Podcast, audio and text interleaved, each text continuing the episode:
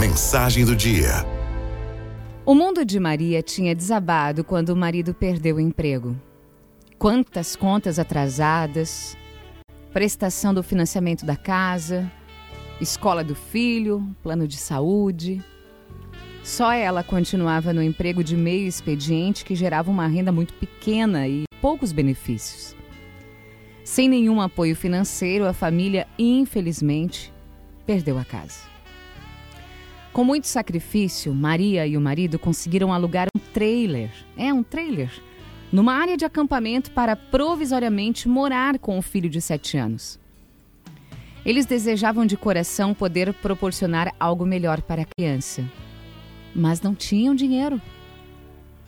Certo dia, ao final da tarde, Maria mandou o filho ir brincar do lado de fora do trailer, enquanto ela e o marido se debruçavam entristecidos sobre os boletos vencidos que não sabiam como pagar. Nisso, a mãe ouviu alguém conversando com o filho e foi até a janela verificar o que estava acontecendo. O menino estava sendo abordado pelo gerente do acampamento que perguntou: Pedro, você não gostaria de ter um lar de verdade?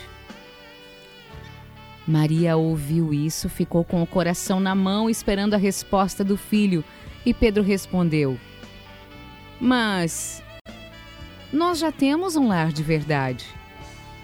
Nós só não temos uma casa para colocá-lo. Moral da história: o alicerce do verdadeiro lar é o amor. Há muitas famílias vivendo em casas deslumbrantes, luxuosas, mas não sabem o que é um lar. Mais importante do que qualquer luxo está o amor, o respeito, o carinho, o cuidado, o companheirismo. Quem tem isso em casa tem um lar de verdade e vence todas as dificuldades que a vida apresentar.